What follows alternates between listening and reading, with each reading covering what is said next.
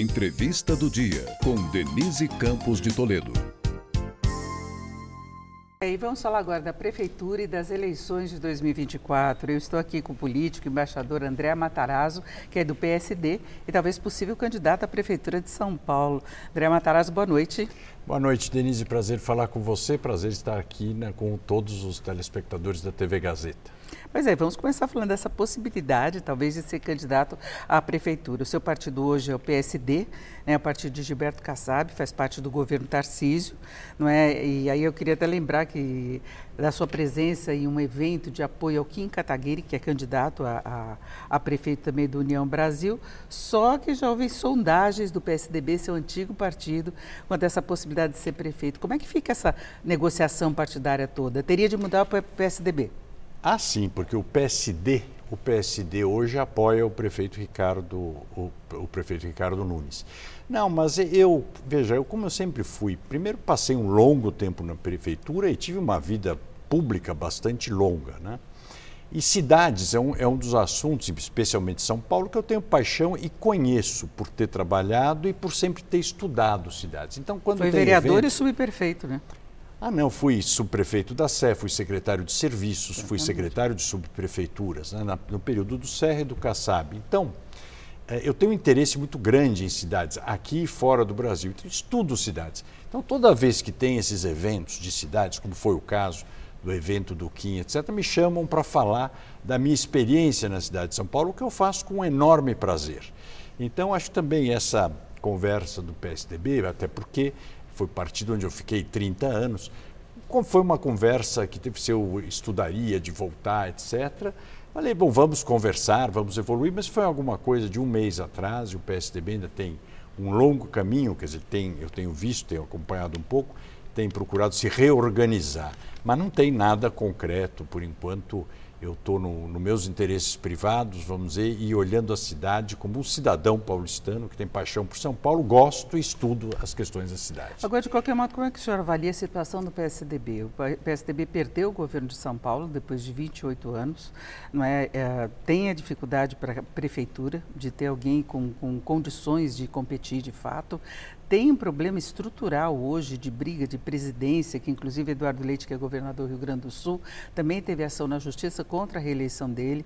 Teve uma intervenção aqui em São Paulo, não é uma mudança, talvez para ter uma nova convenção no ano que vem. Então a gente vê uma desestruturação muito grande do PSDB que encolheu né, depois das últimas eleições. Sim. É, bom, é muito difícil opinar sobre partidos dos outros, principalmente quando você não está lá. Mas, Mas, pelo seu histórico. Pelo meu histórico no partido, eu acho que o PSDB teve um período, quer dizer, quando ele foi criado, é, foi criado com aquela bandeira do Montoro, que era longe da, das benesses do poder e perto do clamor das ruas. O que significava isso? Que ele, Montoro, Fernando Henrique, Mário Covas, que estavam, era MDB naquela época, eram senadores, eh, saíam de eventual, sairiam do governo, que era o MDB na época, era governo, uh, iriam para a planície para montar, eles não estavam interessados num projeto de poder, estavam interessados num projeto de país. Por isso foi criado o PSDB.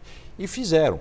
Então foram para a academia, juntaram a academia, começaram a fazer projetos para o Estado de São Paulo, projetos para o país, disputaram eleição, perderam, o partido era muito pequeno, até o momento que foram, uh, que o PSDB foi convidado pelo Itamar Franco, Fernando Henrique foi ministro, disputou a eleição. Quando ganhou a eleição e o Covas ganhou o Estado de São Paulo, tinham projetos para o país e projeto para o Estado de São Paulo, feito, elaborado, com um grande trabalho. O projeto Fernando Henrique, se deve lembrar, chamava era aquele o símbolo eram os cinco dedos, né, porque eram cinco vertentes, e o Mário Covas tinha um projeto de saneamento do Estado de São Paulo, com contemplando privatizações do governo federal, governo estadual. Então, com isso, obviamente, o partido adquiriu uma imagem de partido de quadros e de projeto. Isso fez o nome do PSDB.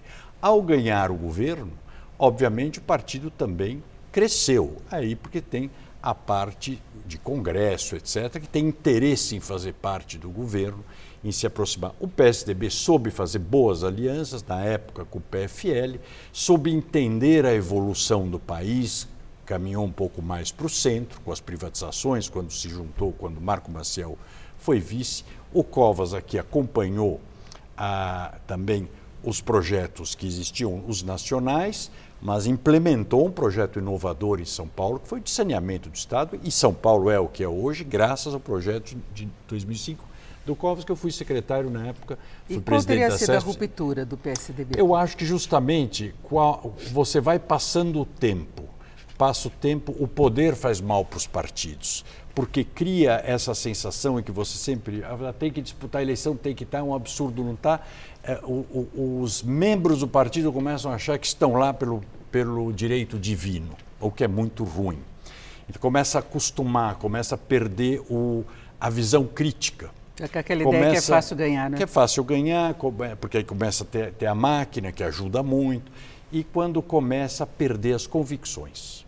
Você começa a fazer política pensando na próxima eleição e não mais na população e no cidadão. Isso, para mim, a visão é nítida. Aí você começa a fazer acordos que ficam incoerentes para a sociedade. A sociedade, ela pode até não entender muito de política, mas ela é coerente, ela gosta de algumas coisas e alguns símbolos. Lealdade, é, credibilidade, convicções.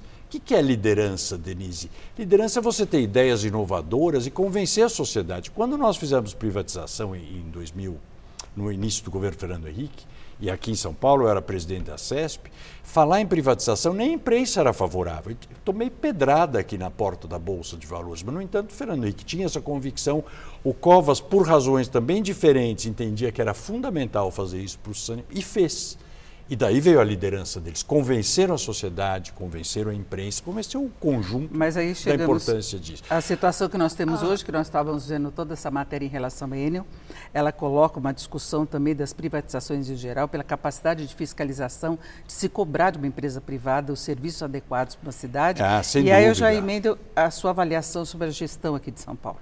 Vou te dizer, essa coisa que você falou, quer dizer, quando for, foram feitas as privatizações, foram criadas agências reguladoras, ANEL, Anatel e a de petróleo e outras, muito profissionalizadas, com gente altamente qualificada e chamadas agências independentes. Infelizmente, com o tempo, também elas entraram na barganha política, o que é muito ruim.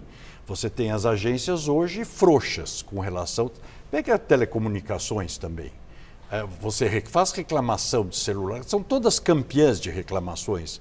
As, por quê? Porque as agências não estão exercendo o seu papel. Isso afrouxa a gestão, permite que a gestão das empresas tenha uma visão não de serviço público, que está errado. Porque a empresa de serviço público, eu me lembro, o presidente da CESP, eu sabia que a barragem não ia arrebentar, mas eu tinha as equipes de segurança permanentemente lá, porque faz parte dessa atividade e está incluso na tarifa. Né? Então, eu acho que essa teve uma distorção. Então, não é privatização que é ruim, é a política brasileira que não soube depois. entender. E ainda em relação às eleições aqui de São Paulo, as indicações, por enquanto, são de uma polarização entre o atual prefeito Ricardo Nunes e Boulos, que deve ter o apoio do isso. presidente Lula.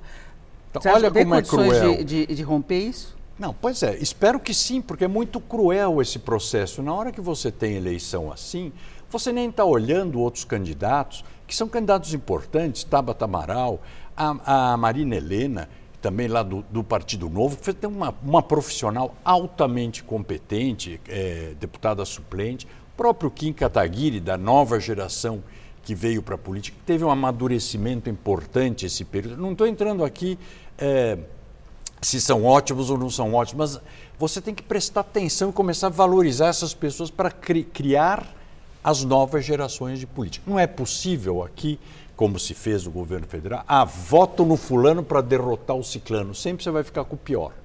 Tem que ter uma avaliação criteriosa do eleitor, não é? Ah, eu acho que todo mundo fala dos partidos políticos têm uma responsabilidade enorme nisso, mas o eleitor também.